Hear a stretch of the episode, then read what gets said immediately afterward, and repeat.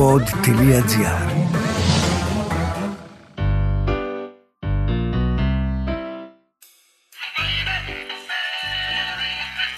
Εγώ πια σήμερα δεν κρατιέμαι. ε. Merry Christmas θα πω Τι μου κάνετε, πώς μου είστε; Κοιτάξτε την κατάσταση Και θα σκύψω και θα πάρω και φωτιά Όλοι θα λαμπαδιάσω και θα είμαστε εδώ πολύ γιορτινά μετά Αυτό θέλω να πω Θέλω να πω ότι έβαλα κάποιες φωνές την προηγούμενη φορά και είπα ότι εγώ δεν ξανάρχομαι αν δεν γίνει φεστιβαλική εδώ η ατμόσφαιρα. Γιατί Χριστούγεννο χωρίς όλο αυτό δεν γίνεται. Εγώ είμαι πάρα πολύ σε αυτά τα πράγματα. Θέλω όλα γιορτινά. Τα τραγούδια μου, τα στολίδια μου, τα έτσι μου. Αυτό είναι δικό μου όμως. Θέλω να το πω αυτό. Θέλω να το δηλώσω. Η παραγωγή έκανε ό,τι μπόρεσε. Βέβαια δεν μπορώ να πω.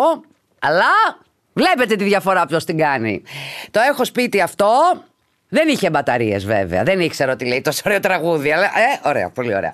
Τι μου κάνετε, πώς είστε; Ε, είμαστε παιδιά στα μέσα.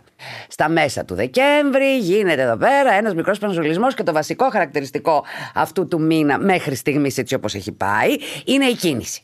Η κίνηση στους δρόμους, αυτό που είναι όλοι στους δρόμους και ψωνίζουν και τρέχουν πανικόβλητοι που ουσιαστικά δεν ψωνίζει μάλλον και κανείς γιατί δεν υπάρχουν φράγκο. Αλλά, εν πάση περιπτώσει, αυτό με την κίνηση. Είναι το μόνο μελανό σημείο των Χριστουγέννων για μένα, θα πω.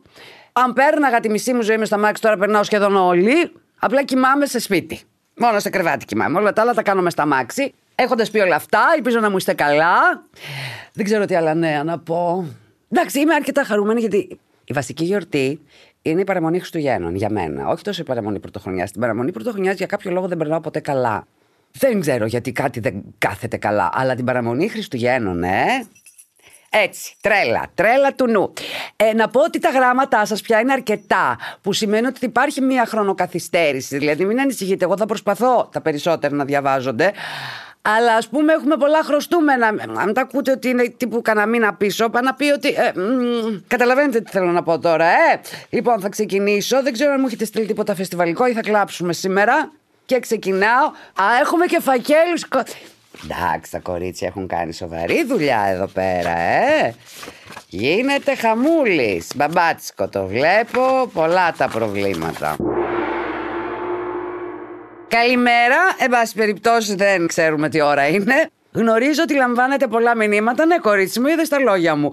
Όμως, ίσως κάποια στιγμή δείτε και το δικό μου. Θέλω από καρδιάς να ευχαριστήσω για το ότι διαβάζετε το γράμμα μου. Είμαι η Amy. Amy. Είμαι 19 ετών και εγκλωβισμένη σε ένα σώμα μιας 40χρονη γυναίκας. Γιατί αντίστοιχα και εγώ μπορώ να σου πω ότι είμαι 19 ετών, δεν είμαι 40 ακριβώς, λίγο, λίγο παραπάνω. Η στρατηγική και σταθερή κακοποίηση, μάλιστα, ωραία, διαφόρων μορφών επί δεκαετίες οδήγησε σε μία άκρος νέα και για τον κόσμο τρομακτική ψυχιατρική ασθένεια. Είναι μία βιωματική ασθένεια. Η διαταραχή διασχιστικής προσωπικότητας. Dissociative Identity Disorder. Είναι όταν το παιδί στην τρυφερή ηλικία των κάτω από 9 ετών βίωσε τόσο έντονες καταστάσεις που αναγκαστικά το μυαλό διέφευγε σε ονειροπόληση σκεπτόμενο ότι δεν το ζω εγώ αυτό, το ζει ένα ρομπότ που δεν νιώθει πόνο. Κάτω από τα 9, η προσωπικότητα ενός ανθρώπου δεν είναι ακόμα ξεκάθαρα ολοκληρωμένη. Έτσι αυτά τα φανταστικά πρόσωπα αρχίζουν και γίνονται ξεχωριστές προσωπικότητες ή πτυχές. Το Hollywood έχει κακοπαραστήσει αυτή την ασθένεια παρουσιάζοντάς μας ως δολοφόνους. Κάτι που φυσικά δεν ισχύει. Μιλάμε για το split τώρα. Αυτό εγώ καταλαβαίνω μέχρι στιγμής, ε. Είναι πιθανότερο ένα άτομο με DIS να γίνει πάλι θύμα παρά θήτης. Είμαστε πλέον 11 προσωπικότητες μέσα σε ένα σώμα. Τι γίνεται; Συνυπάρχουμε όπως συγκατοικεί κάποιος με άλλους σε ένα σπίτι. Μάθαμε ότι υπάρχουμε όταν μετά από πολλά χρόνια μας βρήκε ο κακοποιητής μας. Κατάλαβα. Από τότε αγωνιζόμαστε να γνωριστούμε ως προσωπικότητες μεταξύ μας, κρατώντας απόλυτα μυστική την πάθησή μας, καθώς η προσωπικότητα που ουσιαστικά φαίνεται προς τα έξω έχει παιδί, το οποίο ίσως θα ερχόταν σε δύσκολη θέση αν το περιβάλλον γνώριζε για αυτό το θέμα. Η καθημερινότητα ενός ατόμου με DIS είναι μοναχική. Υποφέρει από ψυχοσωματικούς περιορισμούς flashback, ζει δηλαδή ξανά τις στιγμές που ήθελε να ξεχάσει, ψυχοθεραπεία και ψυχοφάρμακα.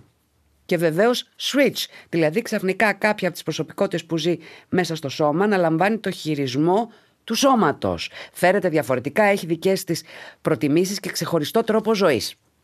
Για μένα που είμαι 19, ενώ το σώμα είναι 40, είναι ένας εγκλισμός.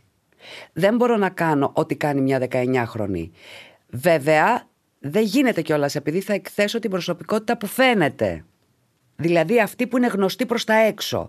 Αυτή που γνωρίζει ο περίγυρος. Με απλά λόγια, ένα χάος. Και όλα αυτά γιατί κάποιος, κάποιοι κατέστρεψαν τη ζωή ενός παιδιού.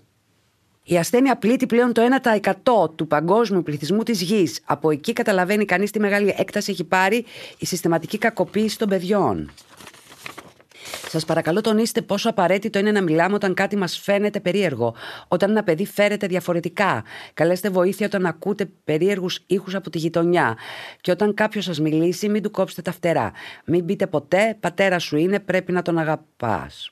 Μητέρα σου είναι, πρέπει να κάνεις ό,τι σου ζητά. Ζήτησε του συγγνώμη και γύρισε σπίτι.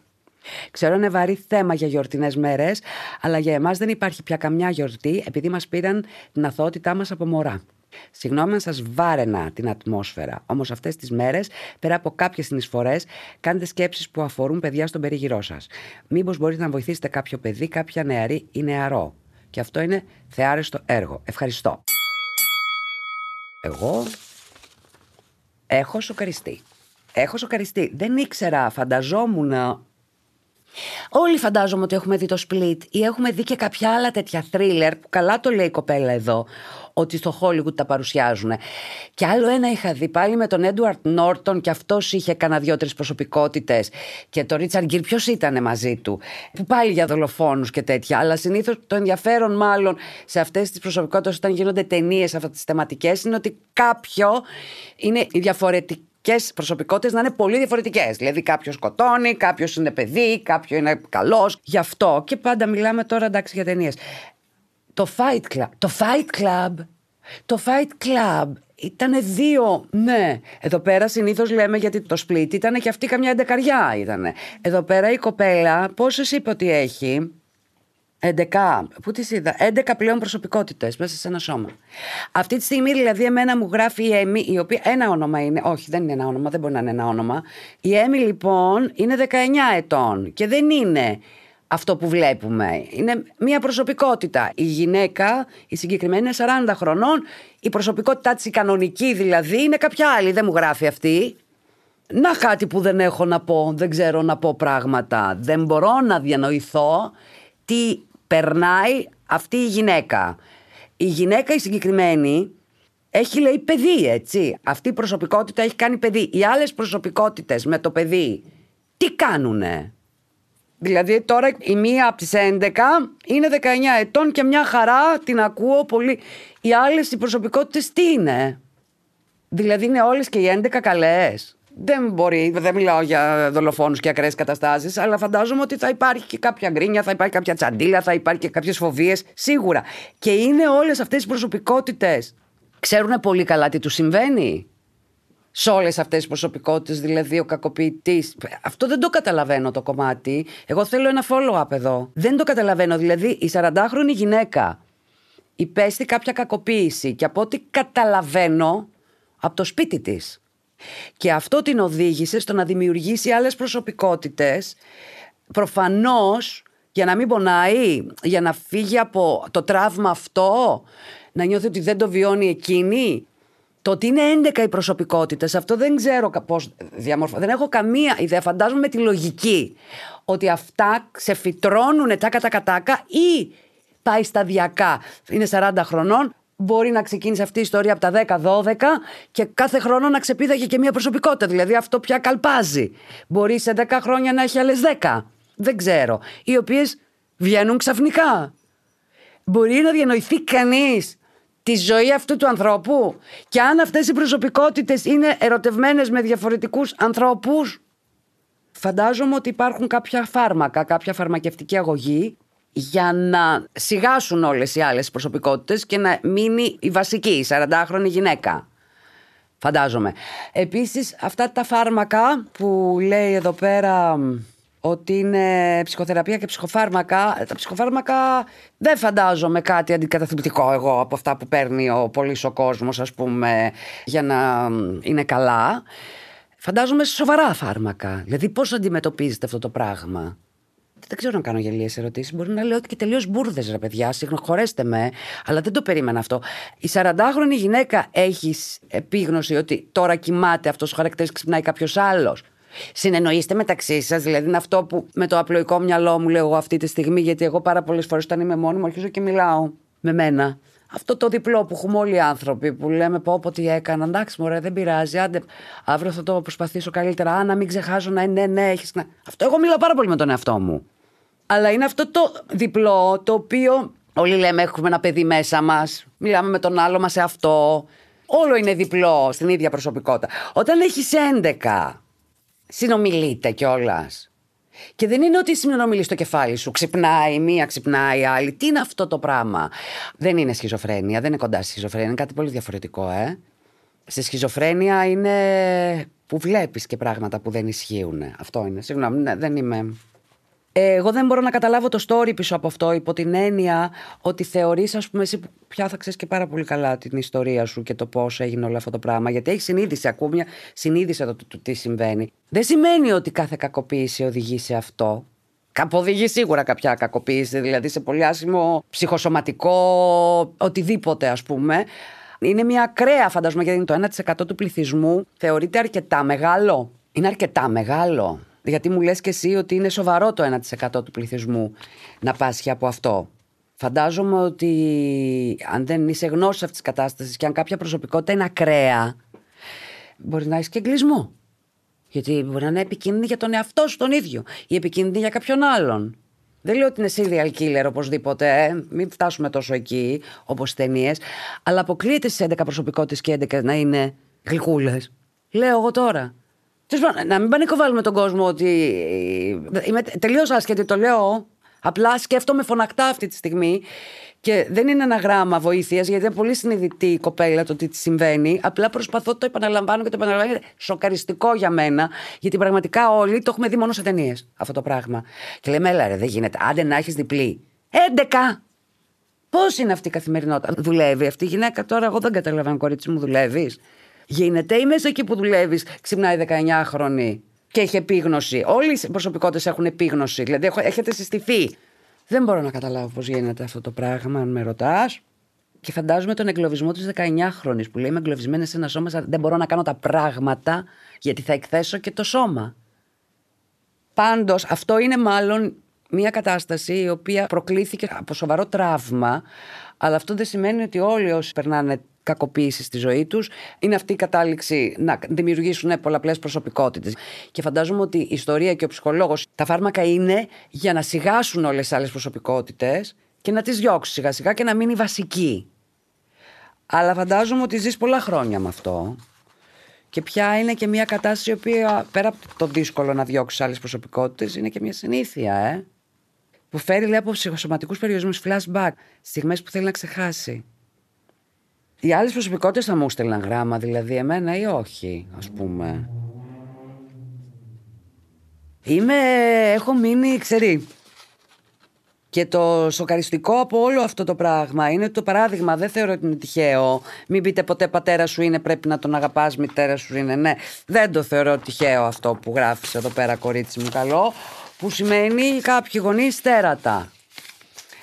Δεν μπορώ να πω κάτι. Θα ήθελα ένα follow-up έτσι, ή στο Instagram ή με mail, γιατί πραγματικά μου κίνησε το ενδιαφέρον πάρα πολύ και έχω πάρα πολλές απορίες να μου διευκρινίσει μερικά πράγματα ή αν μια, κάποια άλλη προσωπικότητα θα ήθελε να μου μιλήσει.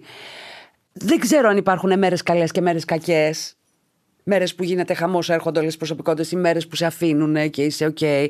Δεν μπορώ να καταλάβω πώς είναι η ζωή με το παιδί σου και πώς χρονώνει το παιδί σου, αν είσαι παντρεμένη ή όχι, οι φίλες σου, ο, ο κύκλος σου, αν ε, είσαι αυτό που λες είναι μοναχικό, βέβαια είναι μοναχικό, γιατί μπορεί να πάσα στιγμή να εκτεθείς ανεπανόρθωτα, ή αν μπορείς την ώρα που θα βγει η 19χρονη να της πεις κάτσε τώρα γιατί είμαστε στη δουλειά μου, δεν πρέπει να βγεις μες στη δεν, δεν μπορώ να καταλάβω πώς είναι αυτό το πράγμα. Πραγματικά δεν μπορώ να καταλάβω. Επίσης δεν ξέρω αν υπάρχει και κάποιο φόρουμ με ανθρώπους οι οποίοι έχουν την ίδια πάθηση που να μπορείς να συζητήσεις. Να έρθεις σε επαφή με ανθρώπους που σε καταλαβαίνουν γιατί αυτό, όπου και να το πεις, θα πούνε «Ω, χάρηκα πάρα πολύ, γεια σας». Πώς το μοιράζεσαι αυτό το πράγμα; Δεν ξέρω ακριβώς. Ευχαριστούμε πάρα πολύ για αυτό το γράμμα. Ναι, δεν ήταν χριστουγεννιάτικο, αλλά ήταν κάτι το οποίο δεν μας έχει ξαναέρθει τόσο σοβαρό πράγμα, ας πούμε. Και μπράβο σου που το μοιράστηκες. Και εγώ θα ήθελα ένα follow-up. Και τι να πω, κουράγιο. Δεν, δεν ζεις με αυτό δηλαδή. Όταν ζεις με κάτι τέτοιο, δεν ξέρω. Πώς θα ήταν αν ξαφνικά εξαφανιζόντουσαν οι προσωπικότητες. Θα νιώθεις ανακούφιση ή είναι κάτι το οποίο πια είσαι εσύ. Και αυτό ένα θέμα. Δεν ξέρω. Κορίτσι μου, δεν έχω. Έχω μείνει άναβ, διότι νόμιζα πραγματικά ότι αυτά τα βλέπουμε στις ταινίες, ότι δεν είναι σε τόσο μεγάλη έκταση. Αλλά να, δεν τα ξέρουμε κιόλα.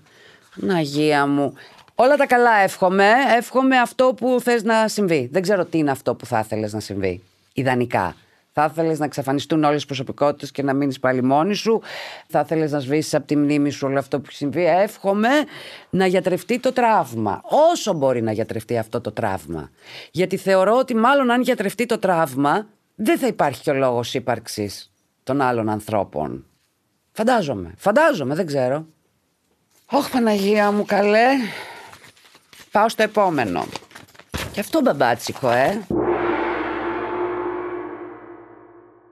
Μαρία Μουράνια μου, παλιά καλή μου φίλη. Αχ, καλέ. Και είμαι τι προάλλες στο Σύνταγμα. Ακούστε εδώ. Έρχεται μια κοπέλα και μου λέει Ράνια, Ράνια. Λέω εντάξει, το γνωστό. Λέω ναι, Αχ, Ράνια, θα βγάλουμε. Λέω, δεν με λένε Ράνια. Και παθαίνεις σοκ, κοπέλα. Τι; Λέω, δεν με λένε Ράνια. Πώς σε λένε; Πόσα χρόνια μετά, τους Έγγλε 18-19, πια ήρθε άνθρωπος και με φώναζε Ράνια. Και δεν ήξερε το όνομά μου, κοπέλα. Και δεν ήταν 15, ήταν 35, ας πούμε. Σοκ. Γέλασε, λέω Μαρία είμαι. Α, συγγνώμη, δεν είναι. Κρακακ φωτογραφία. Γιατί η Ράνια ζει ανάμεσά μας τελικά. Είναι άνθρωπος κανονικός. Μαρία μου, Ράνια μου, παλιά καλή μου φίλη. Θα κρατήσω τον ελληνικό, μιας και νιώθω πως μιλάω σε μια φίλη μου για την ακρίβεια καλύτερα και από φίλη μου. Γιατί εσύ δεν θα με κρίνεις. Ναι, κορίτσι μου. Λοιπόν, κολλητή μου, είμαι η Βασιλική Κοστριών. Είμαι τοξότη, μένω σε ένα χωριό έξω από τη Θεσσαλονίκη. Είμαι αμαία και έχω και δυσλεξία. Δεν τα πάω καλά με την ορθογραφία, οπότε συγγνώμη για τυχόν λάθη. Μέχρι στιγμής γράφεις καλύτερα από μένα. Περπατάω με λίγη βοήθεια μετά από χρόνια δουλειάς, πίεσης, κλάματα, πόνο, χειρουργία. Έχω πονέσει από πολύ μικρή και στο σώμα και στην ψυχή. Έχω όμως καταφέρει μετά από πολύ αγώνα να πατήσω στα πόδια μου και αφού τελείωσα με τη σχολή μου, νηπιαγωγών, γιατί έπρεπε να έχω ένα χαρτί στα χέρια μου. Πάμε να κάνουμε όλα μας τα όνειρα πραγματικότητα αρθογραφώ από τότε που πήγαινα Λύκειο. Α, αμέσως μετά έφτιαξα και δικά μου blog. Τώρα διατηρώ ένα blog αφιερωμένο στη γυναίκα. Ένα blog που ελπίζει να φιλοξενήσει μια δική σου συνέντευξη. Που ελπίζει να μεγαλώσει και να φτάσει ψηλά. Σπουδάζω επίσης μακιγιά. Θέλω πολύ όμως να ξεκινήσω θέατρο γιατί το αγαπώ πολύ με όλη μου την ψυχή. Το ερωτεύτηκα από την πρώτη φορά που ανέβηκα πάνω στο σκηνή για χρέος μιας εργασίας στη σχολή μου. Δεν ξέρω όμως αν υπάρχει κάποια σχολή εργαστήριο που θα δέχεται αμαία. Αν γνωρίζεις κάτι, θα ήθελα πολύ να με ενημερώσεις. Τραγουδάω, χορεύω, ζωγραφίζω. Έλα καλέ. Γράφω βιβλία που ελπίζω να εκδοθούν. Βγάζω φωτογραφίες ελπίζοντας σε μια μελλοντική έκθεση φωτογραφίας. Συνεχίζω να ονειρεύομαι κόντρα σε όλους και όλα. Κόντρα σε όσους πιστεύουν πως δεν μπορούμε να κάνουμε ό,τι ονειρεύεστε στην πραγματικότητα γιατί είμαστε αμαία. Και ας μας βάζει το κράτος και η κοινωνία εμπόδια, προχωράμε. Αρκετά με την πολυλογία μου, πάμε στο μεγάλο μου αγκάθι. Έχω ερωτευτεί τρεις φορές. Στα 23 μου, μιας και είναι μια λέξη που δεν λέω συνέχεια, πρέπει να τη νιώσω στο 100% για να στο πω. Με κανέναν από τους τρεις δεν έγινε κάτι. Γιατί; Γιατί υπήρχαν εμπόδια. Ναι, υπήρχαν πολλά εμπόδια. Με τον πρώτο ήταν η απόσταση. Με αγαπούσα και τον αγαπούσα πολύ. Ακόμα και τώρα είμαστε δίπλα ένας στον άλλον. Και όχι ερωτικά, αλλά σαν άνθρωποι που αγαπήθηκαν πολύ. Έπρεπε να φύγει λόγω ποδοσφαίρου. Εγώ τότε δεν μπορούσα να φύγω, τώρα παντρεύεται. Με τον δεύτερο ήταν η διαφορά ηλικίας μας. Αρκετά μεγαλύτερος από μένα, καθώς εγώ ήμουν 16 και αυτός 28. Δούλευε στη φυσιοθεραπεία που πήγαινα τότε. Νιώσαμε, αλλά δεν έπρεπε. Ο τρίτος, μικρότερος από μένα, γνωριστήκαμε για μια συνέντευξη λόγω της ομάδας, ποδοσφαιριστή και αυτός.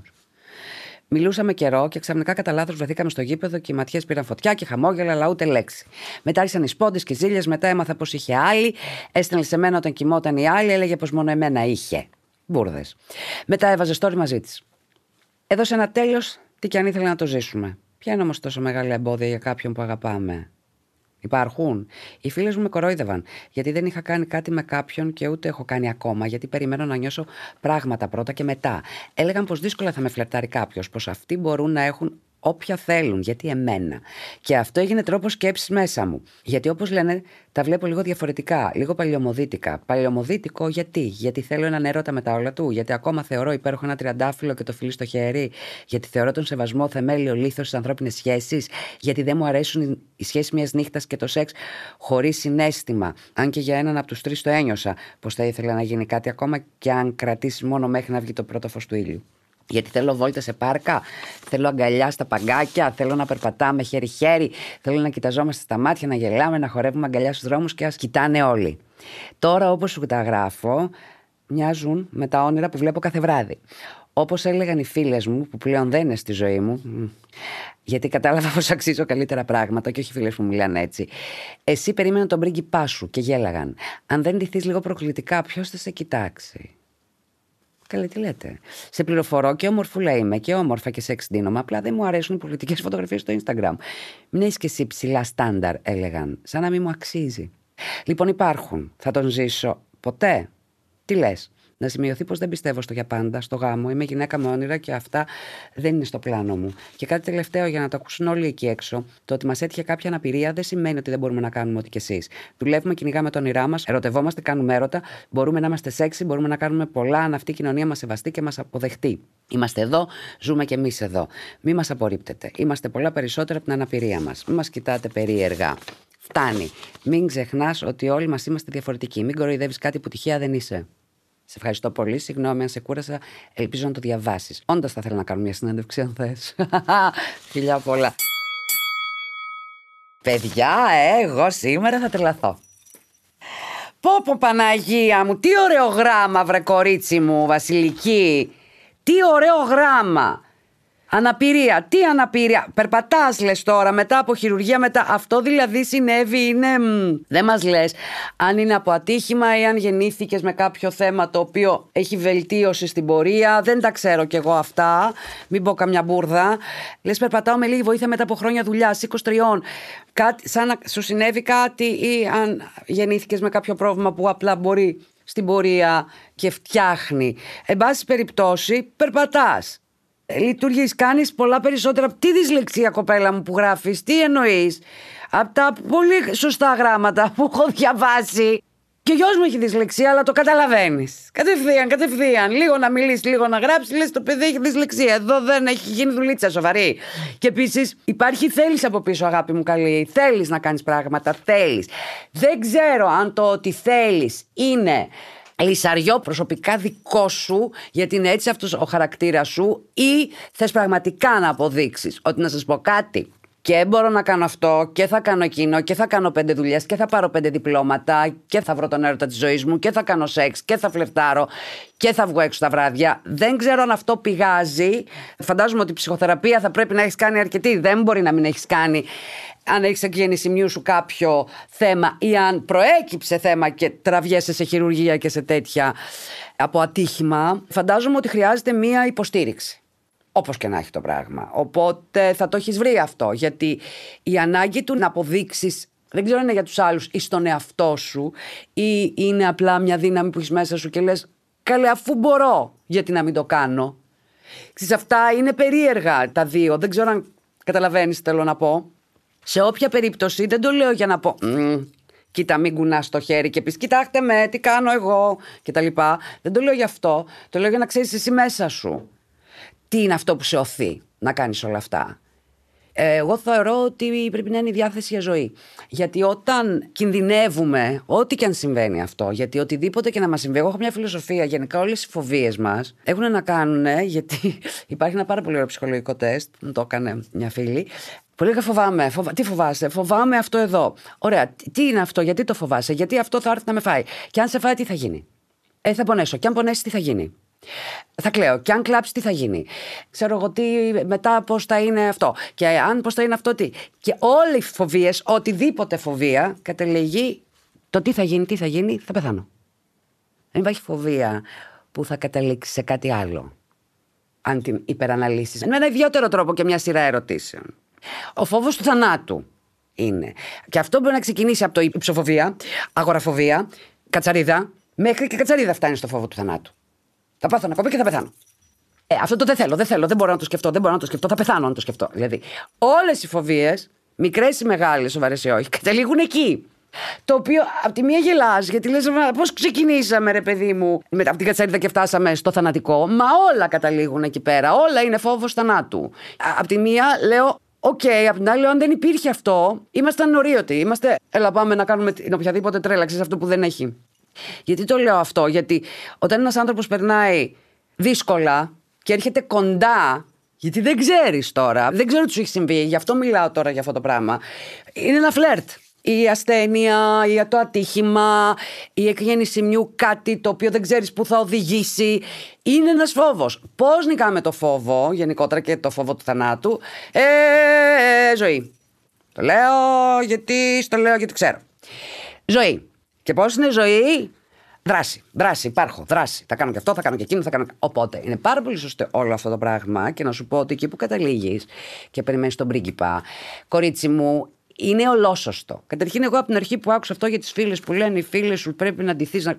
Λέω, ποιε φίλες, παιδιά, τι λέτε. Καλά έκανες και τις άφησες στην άκρη. Τι να αντιθεί προκλητικά, παιδί μου. Ποια φιλοσοφία είναι αυτή. Της γιαγιάς μου η φιλοσοφία. Ότι της... Βάλε λίγο ρουζάκι, μη σε δει έτσι. Φτιάξε λίγο τα μαλάκια σου, τράβηξε τα πίσω. Τα έχω ακούσει πολλές φορές εγώ αυτά. Και βάλε κάτι ωραίο έτσι, λιγάκι να φανεί το, τα πόδια σου που είναι ωραία. Ή, όχι προκλητικά, δεν μου το λέγανε εμένα έτσι. Λίγο πιο κομψή, λίγο πιο αυτή. Όλα αυτά τα εξωτερικά που ή θα στο πούνε για καλό, ή θα στο πούνε για να γίνεις πιο σεξι, πιο θελητική, είναι εξωτερικά. Το φουστανάκι κάνει δηλαδή τον άνθρωπο. Το φουστανάκι, θεωρείς εσύ; Θέλω να σου πω όχι. Και το έχω αποδείξει εγώ για μένα τουλάχιστον ένα εκατομμύριο φορές. Αρνούμε να μπω σε οποιαδήποτε νόρμα και να βάλω το φουστανάκι και τη γοβίτσα. Εκτός και αν νιώσω ότι πρέπει και γουστάρω να το κάνω. Δεν θα φτιάξω κότσο τα μαλάκια μου για να φαίνεται το προσωπάκι μου. Δεν θέλω, κυρία μου. Εκτός αν με πληρώσουν για είναι ρόλο. Καταλαβαίνετε να σου πω; Δεν υπάρχει εξωτερικό. Το φουστανάκι το φτιάχνουμε μόνοι μας. Δεν θα με καθορίσει εμένα. Κατά τα άλλα, πολύ ωραίο λιβελούλα που κάμισό μου. Δεν με καθορίζω όμως αυτό. Δεν είμαι εγώ αυτό. Είναι όλο το από μέσα. Οπότε σε αφήσουμε τα απ' έξω. Τώρα, αν είσαι κοκέτα, το ακούω. Αν θες να βάλεις και το ρουζάκι σου να φτιαχτείς λιγάκι και να κουνηθείς, όταν λέω να κουνηθείς, δεν εννοώ άσχημα, γιατί οι γυναίκες είμαστε για να κουνιόμαστε. Συγγνώμη. Πρέπει να κουνηθούμε ο καθένας με το δικό του τρόπο. Καταλαβαίνετε τι εννοώ; Να κουνηθούμε όχι προκλητικά, να νιώσουμε ωραίες. Να πάμε. Χα, χα, να περπατάμε, να κάνουμε να φλερτάρουμε, να, να, να. Αν περιμένεις λοιπόν το τέλειο, εγώ είμαι πάρα πολύ μαζί σου. Γιατί να έχεις κάτι λιγότερο; Αν νιώσεις ότι πρέπει να κάνεις σεξ με κάποιον επειδή γουστάρεις πάρα πολύ που είπες ότι σου έχει προκύψει, OK. Okay. Αλλά δεν είσαι εσύ αυτή. Σε αυτή τη φάση με αυτόν τον τύπο έτσι ένιωσα. Εγώ όμως τη ψάχνω το τριαντάφυλλο και το χειροφύλημα. Είμαι 100% μαζί σου. Και εγώ που είμαι πολύ πιο χαλαρή σε αυτά τα πράγματα και αν μου ανοίξεις πόρτα αν μου δώσεις τριαντάφυλλο, αν μου φιλήσεις χέρι και μου πεις και ένα ποίημα, ε, μπορώ και να παντρευτώ. Που εγώ δεν παντρεύομαι. Καταλαβαίνεις τι εννοώ. Και εγώ δεν είμαι του για πάντα όπως και εσύ. Και είσαι 23 χρονών και ακούγεσαι και πάρα πολύ σοβαρή. Και είναι λογικό γιατί δεν έχεις περάσει και λίγα. Αυτό που μου λες στο τέλος ότι η αναπηρία δεν σημαίνει ότι δεν μπορούμε να κάνουμε ό,τι κι εσείς και ότι θα ήθελε να ασχοληθείς και με το θέατρο και όλο αυτό που λες. Γιατί έχεις φάει απόρριψη, πες μου, αγάπη μου; Γιατί θεωρείς ότι έχεις φάει απόρριψη από τις φίλες σου που σου λένε ότι εσύ ειδικά, μήπως οι φίλες έλεγαν ότι κοίτα, λόγω της αναπηρίας, βάλει ένα σορτσάκι. Τρελαθώ. Θα τρελαθώ, θα τρελαθώ με τη μαλακή αυτή εγώ, θα τρελαθώ. Πρόσεξε τώρα τι σεξιστικό είναι αυτό από γυναίκα σε γυναίκα. Βάλε σορτσάκι για να μην δουν την αναπηρία. Γιατί εγώ αυτό ακούω. Τι ξέρω πώς να το χαρακτηρίσω εγώ αυτό το πράγμα θα βάλεις σορτσάκι και τάγκα μαγιό άμα γουστάρεις. Όχι για να σε κοιτάξει κάποιος και να πει Α, η κοπέλα είναι ανάπηρη. Α, ναι, αλλά έχεις πολύ ωραίο κόλλο. Σοβαρολογείτε τώρα. Δεν μπορώ, παιδιά, τις μαλακίες και γιορτινές μέρες. Έχω γνωρίσει ανθρώπους αρκετούς. Και μια κοπέλα με πρόσθετο μέλος και ένα αγόρι σε αμαξίδιο.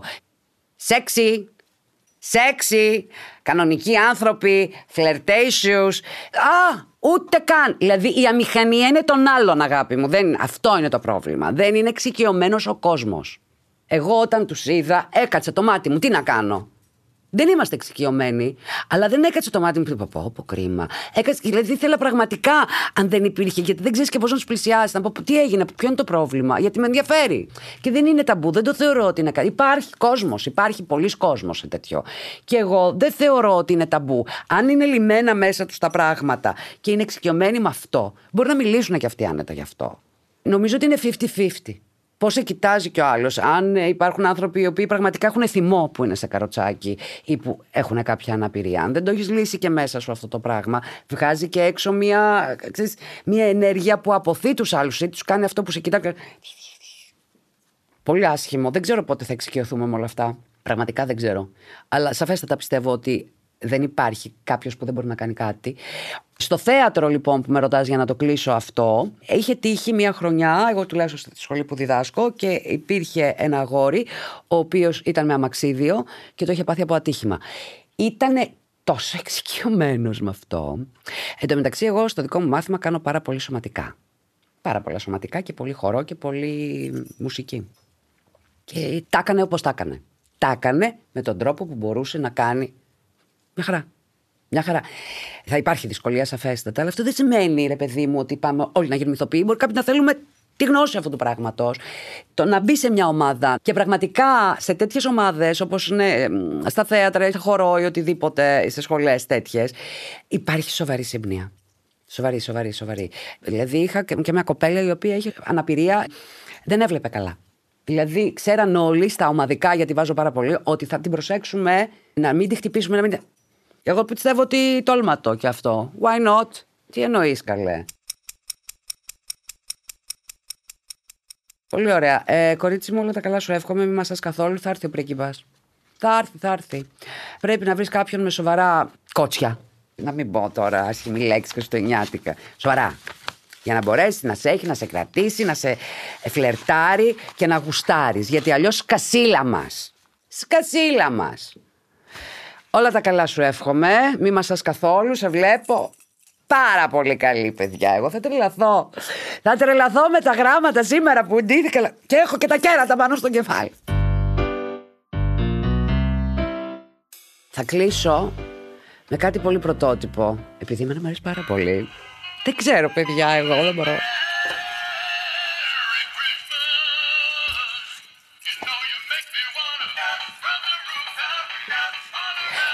Την άλλη φορά, την άλλη εβδομάδα θα μου δείτε κάτι τέτοιο πάλι θέλω. Δεν θα βρούνε. Θα φέρω πάλι το δικό μου. Στείλτε κανένα γράμμα, παιδιά. Τώρα θα δούμε αν θα πέσει χριστουγεννιάτικο, γιατί υπάρχει σωρία γραμμάτων, έρχονται τρέχοντας. Μαρία Σολομού, κάτω παύλα official, είναι το Instagram μου. Μαρία.σολομού.gr Στείλτε μου και το mail σας, το γράμμα σας. Παρακαλώ πάρα πολύ. Όλα τα προβλήματα εδώ τα λύνουμε. Σχεδόν όλα τα λύνουμε. Κάποια άλλα που θέλετε να μας πείτε καλή ώρα, τα ακούμε.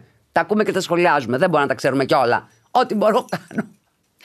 Μέχρι την άλλη εβδομάδα που η άλλη εβδομάδα θα είναι σχεδόν παραμονή, ε! Σα θέλω εδώ με τον γκί. Α, θέλω να μου κρεμάσετε ένα γκί και να έρθει κάποιος πρίγκιπας και εμένα να με φιλήσει. Να τι θέλω εγώ την άλλη εβδομάδα, ας πούμε, που είναι Χριστούγεννα. Δεν είναι αυτό η Αμερικανιά που κάθεται από κάτω και τυχαία. Α, είναι από κάτω και φιλιούνται. Τέτοια θέλω. Είπα εγώ, έκανα μια παραγγελιά. Τώρα θα δούμε τι θα γίνει.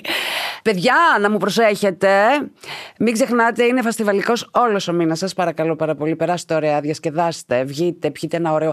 Αχ, να τι δεν έχω κάνει. Θέλω να πάω κάπου και να πιω ένα ωραίο ζεστό κρασί. Δεν είναι Χριστουγεννιάτικο. Και ιδανικά το μαγαζί αυτό να έχει και τζάκι μέσα. Δεν ξέρω κανένα. Ξέρεις εσύ, πού να πάω; Θα σας πω την άλλη εβδομάδα τι ωραία που ήταν εκεί που πήγα στο τζάκι και το... Είναι ωραία, ε; Ωραία. Τέλεια. Λοιπόν, έχει παραγωγή, είναι μεγάλη πια. Εδώ πέρα οι άνθρωποι βοηθάνε. Εντάξει, θα πω. Δεν θα ξανά απολύσω κανέναν. Θα δούμε τώρα πώς θα πάει αυτό. Οριακά είναι οι θέσεις τους, ακόμη κουνιούνται. Μέχρι την άλλη εβδομάδα να μου είστε καλά, να περνάτε τέλεια. Τα φιλιά μου, δεν έχω να πω κάτι άλλο.